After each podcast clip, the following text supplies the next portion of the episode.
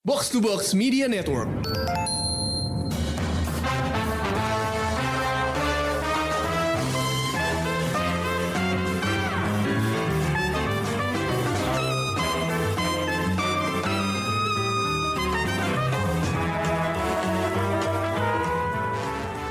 hai, gue denger Showbox. Selamat datang di episode terbaru Showbox Podcast bareng gue, Krisna. Di solo yang review gue kali ini, gue lumayan deg-degan nih karena gue mau ngebahas salah satu apa ya serial favorit gue sepanjang masa mungkin bisa dibilang. Kenapa deg-degan? Ya karena gue takut ada hal keren dari serial ini aja sih yang kelewat buat gue bahas. Yes, judul yang gue mau bahas adalah Ted Lasso.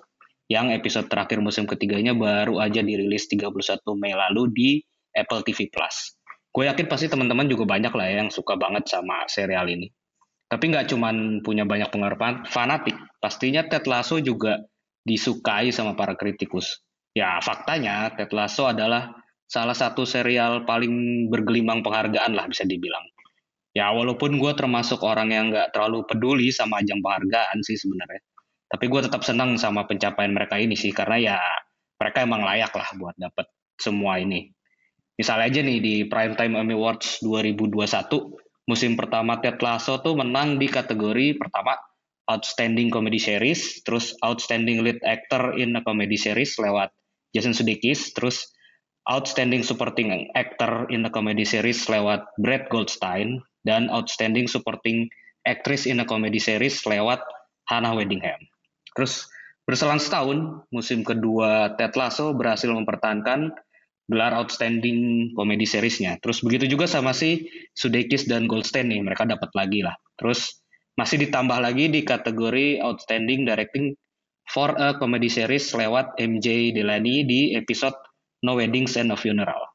Ini semua baru dari Emmy ya, belum dari ajang-ajang lainnya ya. Nggak bakal cukup lah waktunya kalau mesti gue bacain semuanya.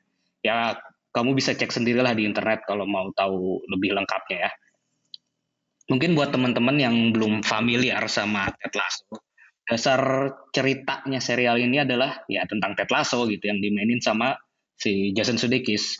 Dia itu apa ya seorang pelatih American football level kampus yang terus tiba-tiba diangkat sebagai pelatih klub sepak bola di Liga Premier Inggris yaitu di klub AFC Richmond. Tapi sebenarnya si ownernya Richmond, Rebecca Welton-nya yang diperanin sama Anna Weddingham sebenarnya tuh punya maksud terselubung dengan penunjukan Ted. Rebecca tuh justru sebenarnya pengen ngancurin Richmond karena owner sebelumnya adalah mantan suaminya yang selingkuh dari dia gitu. Sementara dari sisi Ted, dia juga nekat nerima kerjaan ini tanpa pengalaman sepak bola sama sekali gitu, tanpa dia mengerti tentang sepak bola sama sekali, karena dia mau ngasih apa ya kayak semacam space lah ke istrinya karena ya pernikahan dia lagi lumayan bermasalah lah saat itu. Tapi itu cerita dari musim pertama yang apa ya rasanya tuh udah jauh banget lah. Ceritanya udah jauh lebih berkembang dari itu gitu. Karena karakter Ted yang humoris, positif gitu, menyenangkan gitu itu udah berhasil apa ya mendapat respect lah dari semua orang di Richmond dan sekitarnya. Termasuk hubungan Ted sama si Rebecca si Rebecca juga yang akhirnya justru menjelma jadi persahabatan yang hmm, bisa dibilang manis banget lah di antara mereka tuh. Oh iya, waktu gue nyaranin teman-teman gue buat nonton Ted Lasso, temen gue ada yang ragu gitu ya, karena ngerasa nggak ngerti bola. Nah, kalau kamu ngerasain hal yang sama, tenang aja lah, jangan terintimidasi sama bolanya gitu. Bola di sini nih bisa dibilang sebenarnya cuman background kali ya, bukan bukan itu intinya sih Ted Lasso tuh. Ted Lasso menurut gue sih adalah tentang hidup para karakternya gitu. Kayak contohnya istri gue aja, nggak usah jauh-jauh. Dia nggak nggak suka bola sama sekali pun cinta berat sama serial ini akhirnya. Sementara buat gua gitu ya yang emang penggemar bola banget lah gitu, detail tentang bolanya sih menurut gua masih lumayan realistis lah ya. Walaupun gue yakin nggak ada sih klub profesional di Eropa yang situasinya sesantai kayak di Richmond ini juga gitu.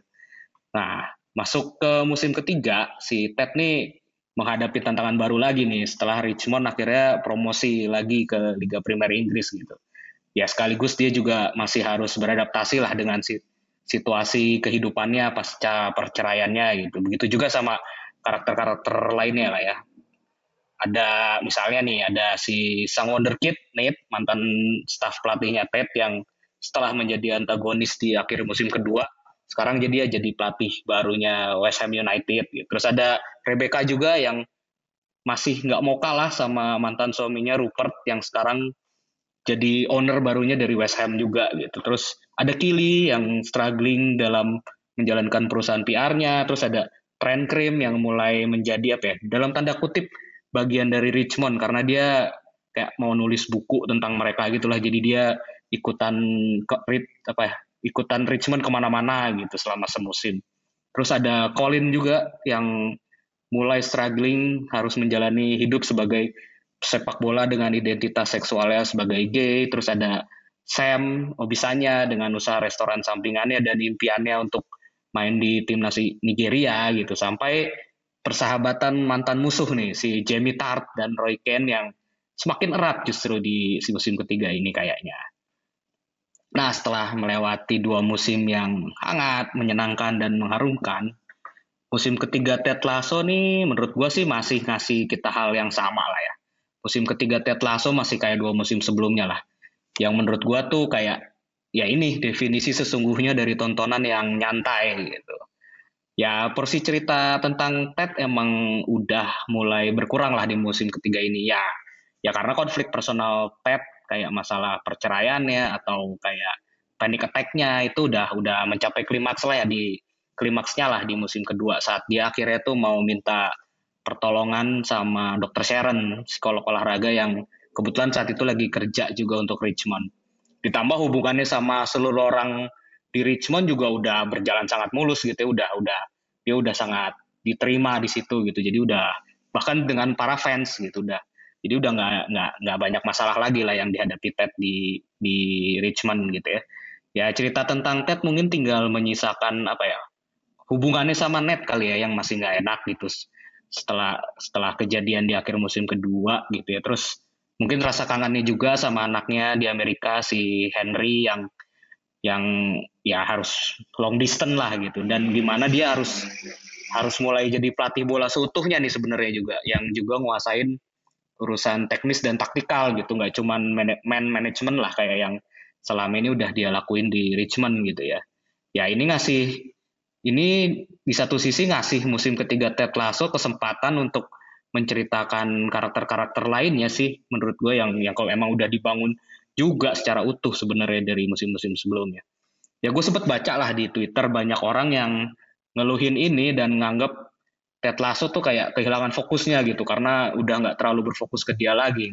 Ini gue sangat nggak setuju sih. Ya balik lagi kayak tadi gue bilang inti Ted Lasso adalah tentang karakter-karakternya. Jadi ya nggak cuma tentang Ted Lasso doang gitu kan di sini karakternya juga ada banyak ya. Buat gue dan gue yakin sebagian besar penonton lainnya yang udah ngerasa terikat dan peduli sama semua karakter karakternya yang lain gitu ya. Cerita yang utuh tentang mereka semua tuh sebenarnya adalah yang kita butuhin sih di season ketiga ini. Ini juga nunjukin kalau para kreatornya ya termasuk si Jason Sudeikis, terus ada Bill Lawrence, ada Brandon Han yang main juga sebagai Coach Beard, terus ada Joe Kelly sampai Britt Goldstein yang ikut nulis di sini juga tuh emang benar-benar peduli sama karakter yang udah mereka ciptain gitu. Jadi nggak ada yang terpinggirkan lah gitu istilahnya. Ya jadinya gue pun makin sayang sama mereka semua gitu konklusi yang dibikin untuk mereka pun bisa dibilang apa ya kalau menurut gue sih nyari sempurna lah. Ya beberapa aja lah ya yang gue highlight biar nggak kepanjangan. Kalau kalau semuanya gue ini bisa sejam nih nanti gue ngomong sendiri. Oke eh, misalnya aja sih gue suka banget tuh eh, gimana Rebecca ditunjukin akhirnya bisa move on lah dari kemarahannya ke Rupert dan akhirnya 100% peduli sama Richmond gitu. Itu ditunjukin lewat apa ya Rebecca tuh kayak bisa nepis rayuan Rupert justru di momen mereka akhirnya bisa sedikit akrab dan berinteraksi secara friendly lagi gitu. Jadi kayak ah berarti emang udah inilah pesonanya Rupert udah nggak mempan di Rebecca itu gue suka banget sih ditunjukinnya tuh justru di momen kayak gitu gitu ya. Terus untuk net, nah ini untuk net nih si villainnya nih di sis akhir season 2 nih. Gue juga dengar ada komentar yang apa ya bilang kurang puas lah sama penebusannya dia gitu setelah kesalahan besar yang dia dia lakuin ke Ted lah dan ke Richmond juga sebelumnya gitu. Menurut gua sih justru apa ya konklusi untuk si Nate ini sangat pas sih. Pen, karena apa ya penderitaan karena rasa bersalahnya dia ke Ted tuh udah lumayan bisa gua rasain sih dan dan apa ya konfrontasi konfrontasi yang dilakuin Coach Beard itu yang dia lakuin langsung ke net itu menurut gue udah udah lebih dari cukup sih untuk kayak memukul net lah gitu, memukul net lebih dalam itu itu udah cukup banget gitu. Kalau misalnya si Ted dianggap terlalu gampang buat maafin net, ya well itulah Ted gitu. Ini justru nunjukin konsistensi karakter Ted gitu. Ini hal yang apa ya? Hal yang juga pernah dia lakuin ke Rebecca kan di musim pertama. Jadi ya ini artinya konsisten si penulisnya gitu. Terus apa ya adegan pas net akhirnya minta maaf secara langsung ke Ted itu juga buat gue sih salah satu adegan paling menggetarkan lah sepanjang serial ini nggak cuman musim ketiga doang ya tapi keseluruhan serial ini gitu tanpa perlu meledak-ledak nggak perlu banyak ngomong gitu si Nick Mohammed nih yang mainin si Net gitu bisa bikin kita ikut ngerasain penyesalan Net tuh yang dalam banget gitu dan dan pas akhirnya mereka pelukan gue juga jujur aja sih gue ikut mewek sih itu keren banget sih adegannya si Nick Muhammad tuh. Terus apa ya, momen mengharukan lainnya juga selain soal Ned dan Tate itu muncul saat si Colin mengungkap identitas seksualnya ke tim dan akhirnya mendapat dukungan penuh lah dari seluruh pemain dan staffnya Richmond gitu ya.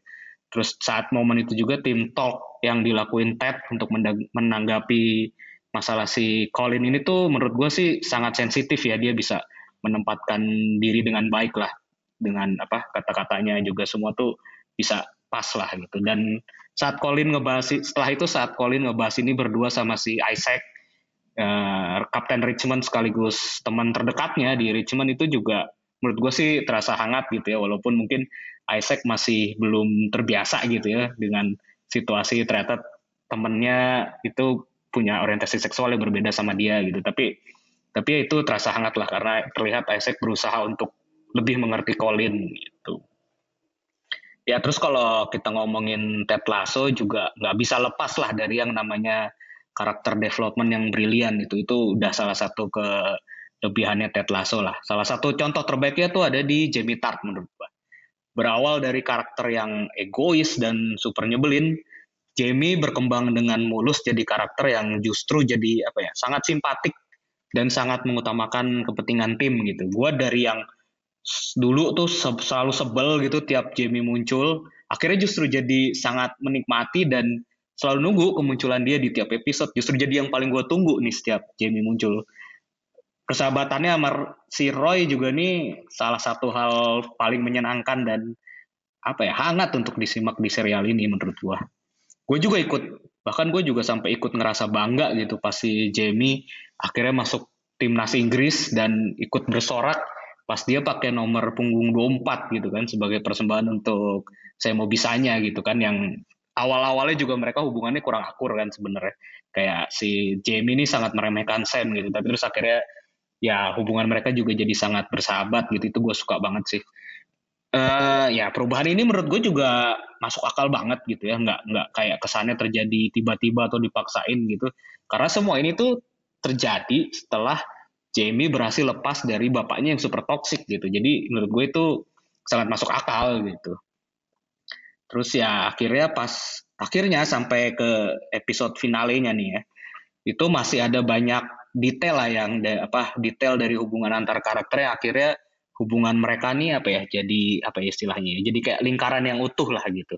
Salah satu yang paling mencuri perhatian gue sih adalah si Roy Ken yang nulis forward atau kata pengantar lah di buku yang ditulis sama si Trent Cream yang judulnya The Richmond Way gitu. Awalnya dia ngasih judul The Last Way tapi kata si Ted ini bukan cerita bukan bukan cerita tentang gua, ini cerita tentang Red Richmond gitu. Itu keren sih. Terus jadi akhirnya judulnya The Richmond Way gitu ya. Nah, sebelumnya kan Roy sempat ini lah di episode episode awal gue lupa persisnya di episode berapa gitu ya Roy itu sempat mengungkapkan kemarahannya lah ke Trent gitu gara-gara si Trent tuh pernah nulis artikel negatif tentang dia pas dia masih remaja gitu dan waktu itu dia baru debut sebagai pemain profesional gitu dan itu waktu itu sangat mempengaruhi dia gitu. Nah sekarang gantian yang nulis uh, si Roy yang nulis tentang Trent tapi kali ini dia nulisnya secara positif lah ya. Nah itu keren sih kayak menunjukkan development juga dari si Roy dan Trent gitu hubungannya dari yang tadinya Roy benci banget jadi akhirnya dia bisa mengapresiasi si tren juga akhirnya Terus ya jangan lewatin juga kalau kamu ngeliat tuh banyak detail-detail kecil yang apa ya kayak nunjukin kayak misalnya nih ya yang ditunjukin di headline-headline media ya kayak majalah atau koran pas si Ted nih di bandara. Di situ kita bisa lihat tuh banyak kabar-kabar gitu dari karakter-karakter lain lah yang yang pernah muncul di serial ini yang karakter-karakternya nggak nggak terlalu utama lah gitu. Itu ada kabar-kabarnya di situ. Jadi mereka pun nggak dilupain nih sama kreator-kreatornya makanya mereka emang sepeduli itu sama semua karakternya itu keren sih gitu. Terus ya pas sampai akhirnya sampai di ujung episode gitu ya, pas akhirnya kita ngelihat kabar-kabar terakhir dari para karakter favorit kita gitu dengan iringan lagu Father and Son-nya Cat Stephen gitu. Akhirnya perasaan gue mulailah itu campur aduk gitu. Gue gua ikut bahagia banget. Gue saking pedulinya sama mereka, gue sampai ikut bahagia dengan hidup mereka semua gitu. Akhirnya mereka bisa apa ya at least mencapai apa yang mereka inginkan lah gitu. Tapi juga ada perasaan gak mau pisah gitu dan gak mau kehilangan tontonan yang menyenangkan ini gitu. Itu jadi kayak ah lumayan campur aduk lah gitu. Ya well mungkin ada yang menganggap konklusi untuk karakter-karakternya mungkin apa ya kayak terkesan terlalu ideal atau utopis gitu ya kayak perfect banget gitu. Ya tapi begitulah Ted Lasso sebagai sebuah tontonan gitu. Tontonan yang kalau kamu nonton malam-malam gitu ya kamu tuh kayak bakal bisa langsung lupa lah sama keku semua kekusutan yang udah kamu lewatin hari itu gitu. Tontonan yang sebenarnya kalau buat gue pribadi sih lumayan ngingetin gue sama beberapa film drama Jepang lah gitu. Tentang orang apa ya tentang orang-orang baik yang saling support gitu ya buat ngelewatin masalah masing-masing gitu. Itu itu kan itu intinya dari Ted Lasso juga kan. Kayak ah, sangat menyenangkan lah menonton ini Oke, baiklah. Sekarang saatnya gue kasih rating ke serial ini kali ya. Dengan oke, okay, dengan dengan senang hati gue bakal ngasih 5 dari 5 bintang untuk Ted Lasso karena dia untuk segala kebahagiaan yang udah dibagi sama serial ini ke gue gitu. Jadi dengan senang hati 5 dari 5 bintang. Oke, segitu aja kali ya review gue kali ini. Buat kamu yang belum nonton, semua episode Ted Lasso dari musim pertama masih tersedia di Apple TV Plus.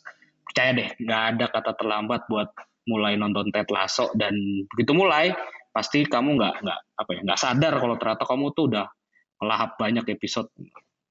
Oke, terima kasih buat teman-teman yang udah dengerin. Sampai ketemu lagi di